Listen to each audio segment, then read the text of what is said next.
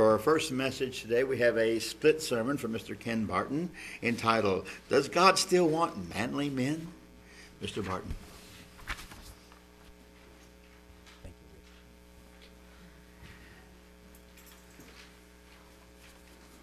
Thank you. There's a husband that was reading a book entitled, You Can Be the Man of the House.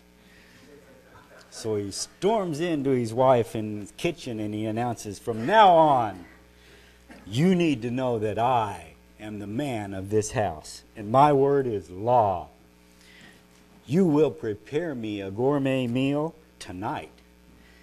And when I'm finished eating my meal, you will serve me a sumptuous dessert. After dinner, you and I will go upstairs.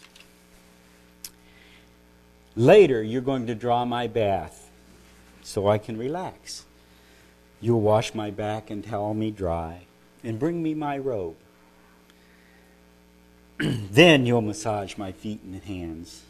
Then tomorrow, guess who's going to dress me and comb my hair? Without even looking up from her morning paper, she replied, The funeral director would be my first guess.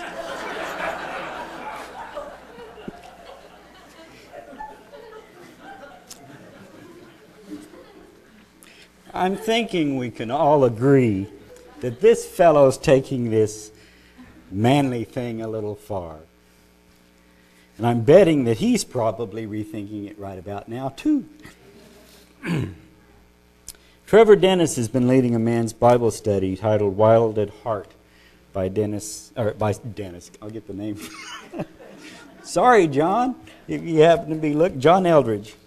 This study has me thinking about what God has in mind for men. And has that changed now that we are in the modern age? I'm thinking probably not. Like it or not, God placed man in charge. Genesis one twenty-seven. I'm going to try to learn to pause a little bit. You guys to turn. I, I realize that I've probably been going way too fast for those of you that actually want to make sure that I'm saying what God's saying. Genesis one twenty-seven. So God created man in his own image. In the image of God created he him.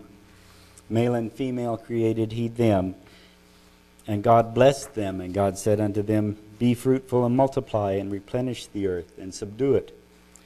And have dominion over the fish of the sea, and over the fowl of the air, and over every living thing that moves over the earth.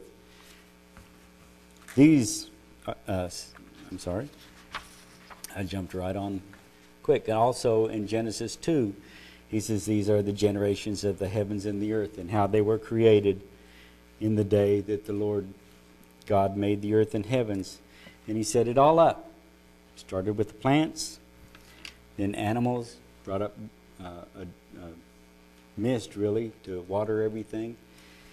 Uh, God formed man in verse uh, chapter two, verse seven, with the dust of the ground, and breathed into his nostrils the breath of life, and man became a living soul.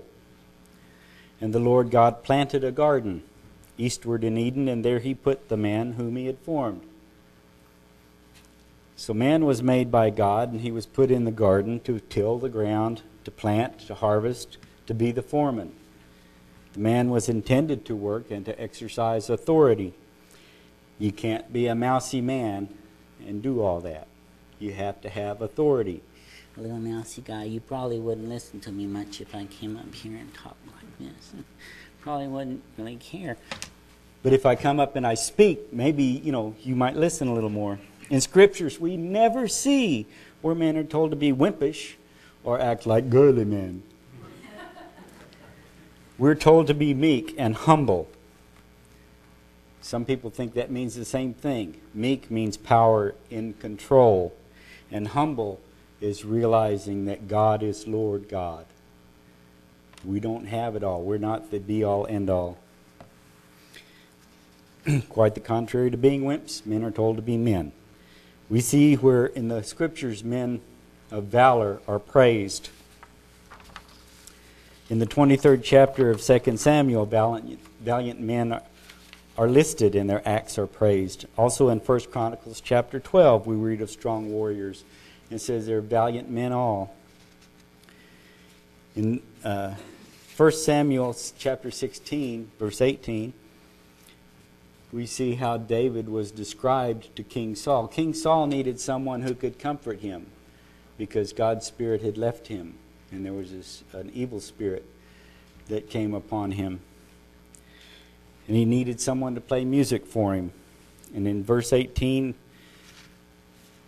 First Samuel chapter sixteen, then answered one of the servants and said, Behold, I've seen a son of Jesse, the Bethlehemite, that is cunning in playing, and a mighty valiant man, and a man of war, and prudent in matters, and a comely person.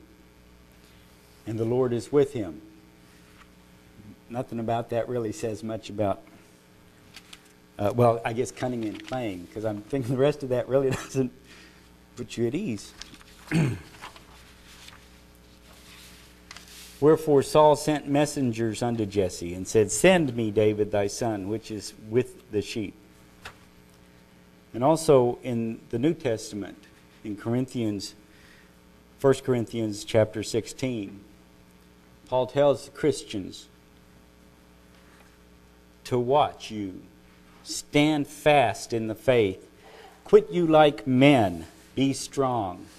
Quit you means purport yourself. Act like a man. Be a man. It worked for the enemies of Israel as well. In First Samuel chapter four, we see where the Philistines were scared. The Israelites had brought the Ark of the Covenant into their camp, and there was a mighty shout went up when the Ark came in. And they could hear it. And it scared them. They were worried. And they knew that it was going to be a fierce battle. And the Philistines were told, be strong. And this is in uh, First Samuel four nine. Quit yourselves like men, O ye Philistines, that you be not servants unto the Hebrews as they have been to you. They had conquered the Hebrews. They were making them serve. Quit yourselves like men and fight. And the Philistines fought, and Israel was smitten, and they fled every man into his tent, and there was a very great slaughter, for there fell of Israel thirty thousand footmen. And the ark of God was taken, and the two sons of Eli, Hophni and Phinehas, were slain. A couple of thoughts occurred to me when I read this passage of what happened. First, the Israelites didn't go to God and ask, what's going on? Why are we having such a hard time? What do we need to do to win? The second was that they thought they could use a trinket, the Ark of the Covenant. Let's bring it here. So they brought the Ark of the Covenant, because that was the seat, right? That was where God, that was God's seat in the Holy of Holies. And that's how Phinehas and, and Hophni were there. It didn't work. God is not a God that's controlled by trinkets. You can't work the rosary. You can't bring the the ark and say, okay, that, you know, this will do it. How did things get to this place where they're get, they're being slaughtered, they're being beaten? Came about because of the sinfulness of Eli and his sons, Hophni and Phinehas. Eli knew that they were doing evil. And one time he told them to stop, but they didn't listen to him. Apparently, that was the first time he told them to stop.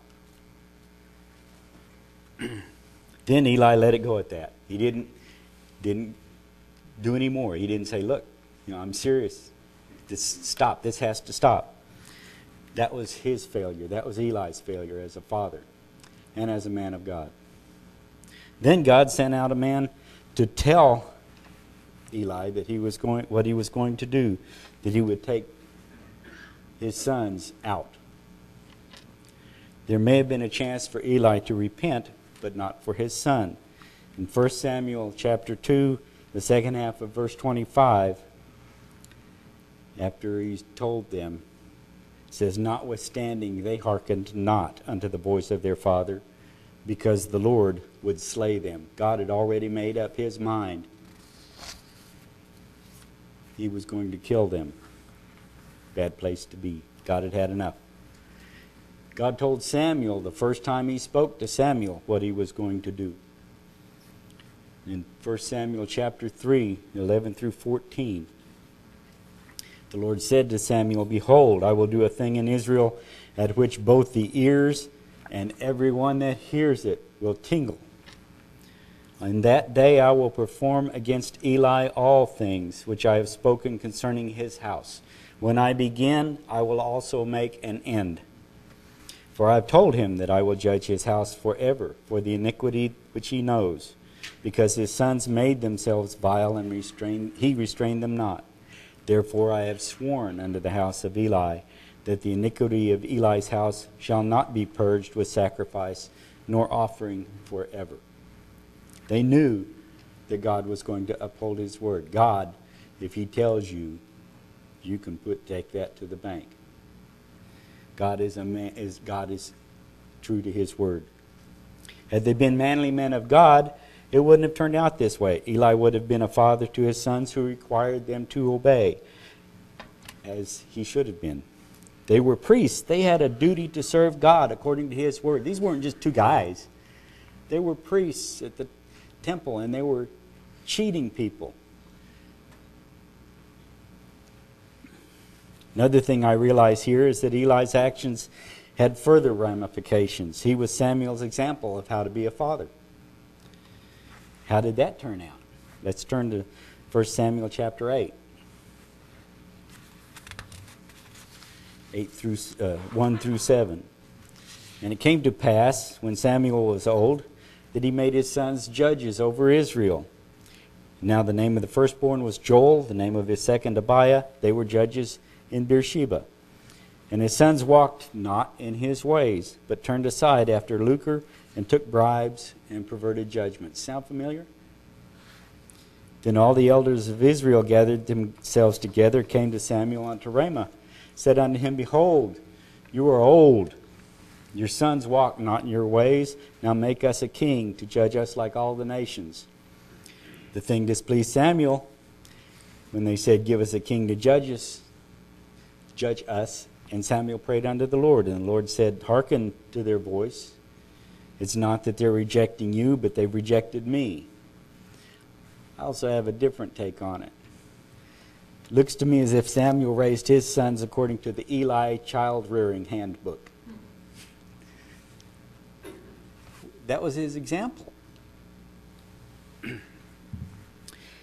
If only he'd followed the Lord God's handbook. The thing is, not only did it impact all of these men's lives, look at the effect on Israel. They'd seen how Eli's sons acted. They weren't real impressed. And then how Samuel's sons acted. They were had enough. It's enough. They rejected God, yes, but it was because of the evidence that they saw through those men. King David had learned the hard way about sinning against God, and he tried to spare his son the heartbreaks that can come from that. In First Kings chapter two, one through four, David called his son to him, and he charged his son Solomon, saying, "I go the way of all the earth. Be you strong, therefore, and show yourself a man. Keep the charge of the Lord your God, to walk in his ways, to keep his statutes, and his commandments, and his judgments, and his testimonies, as it is written in the law of Moses, that you may prosper in all that you do, and whithersoever you turn yourself. That the Lord may continue his word, which he spake concerning me, saying, If your children take heed to their way, to walk before me in truth, with all their heart, and with all their soul, there shall not fall you a man to be on the throne. Or man on the throne of Israel." The Bible speaks many times of strong men who fought battles. In First Chronicles chapter five, there's accounts of, of men. And in verse twenty-two of that chapter, it said, "For their," again, uh, First Chronicles five, twenty-two, "there fell down many slain, because the war was of God, and they dwelt in their in their steads until captivity." So they stayed where they lived. They were. They'd, they'd won a lot of battles. And they were able to stay until they were captured, until the captivity. and it tells the, the children and the half-tribe who was, was taken, and their heads, mighty men of valor, famous men, heads of the house of their fathers. That's good, right? The passage keeps going, though. Verse twenty-five, and they transgressed against the God of their fathers, and went a-whoring after the gods of the people of the land, whom God destroyed before them. And the God of Israel stirred up the spirit of Pul, king of Assyria, and the spirit of Tilgath-Pilneser. I'm probably butchering these names, but there we go. King of Assyria. And he carried them away, even the Reubenites and the Gadites and half the tribe of Manasseh, and brought them unto Hala and Habor and Hara, and to the river goes on unto this day. Another aspect of being of a man is being in authority, being the boss. I learned as a firefighter once that being the boss isn't a lot of fun. There's nothing to get you over the urge of being in charge, like being in charge. And so then we go to Genesis chapter three, verse eight. They heard the voice of the Lord God walking in the garden in the cool of the day, and Adam and his wife hid themselves from the presence of the Lord God amongst the trees of the garden. Lord God called Adam and says, "Where are you?" And he said, "I heard your voice in the garden, and I was afraid because I was naked, so I hid myself." Who told you you were naked? Have you eaten of the tree that I told you not to eat?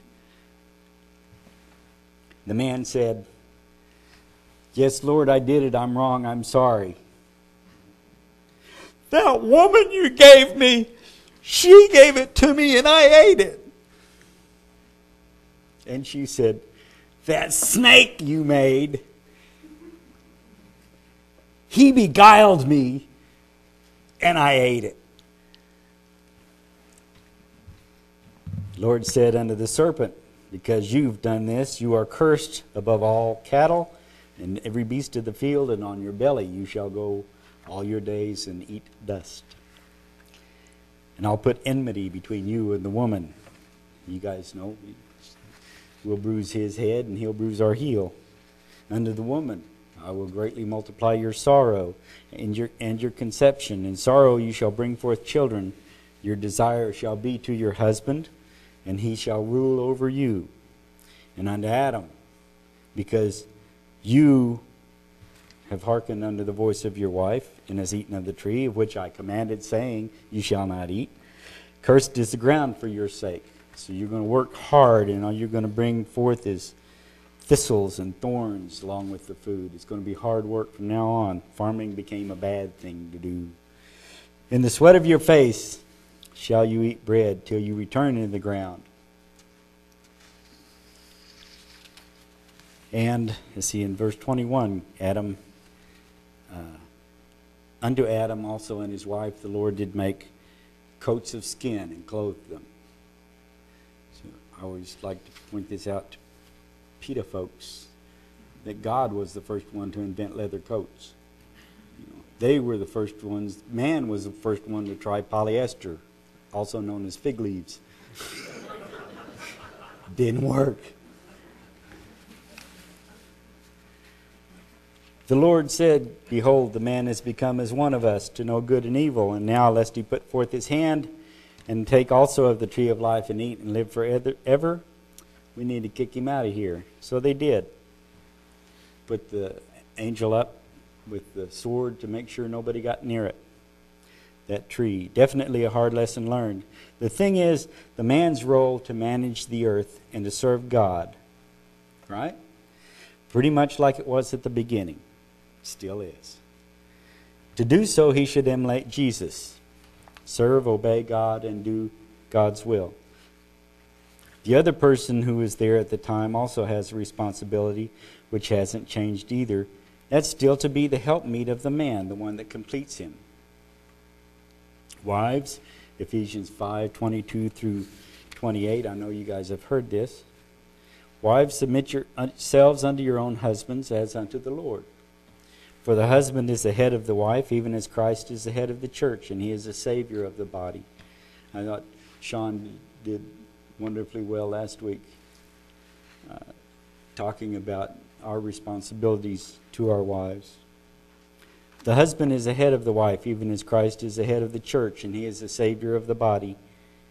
Therefore, as the church is subject unto Christ, so let wives be to their own husbands in everything, that he might sanctify and cleanse it with the washing of water by the word.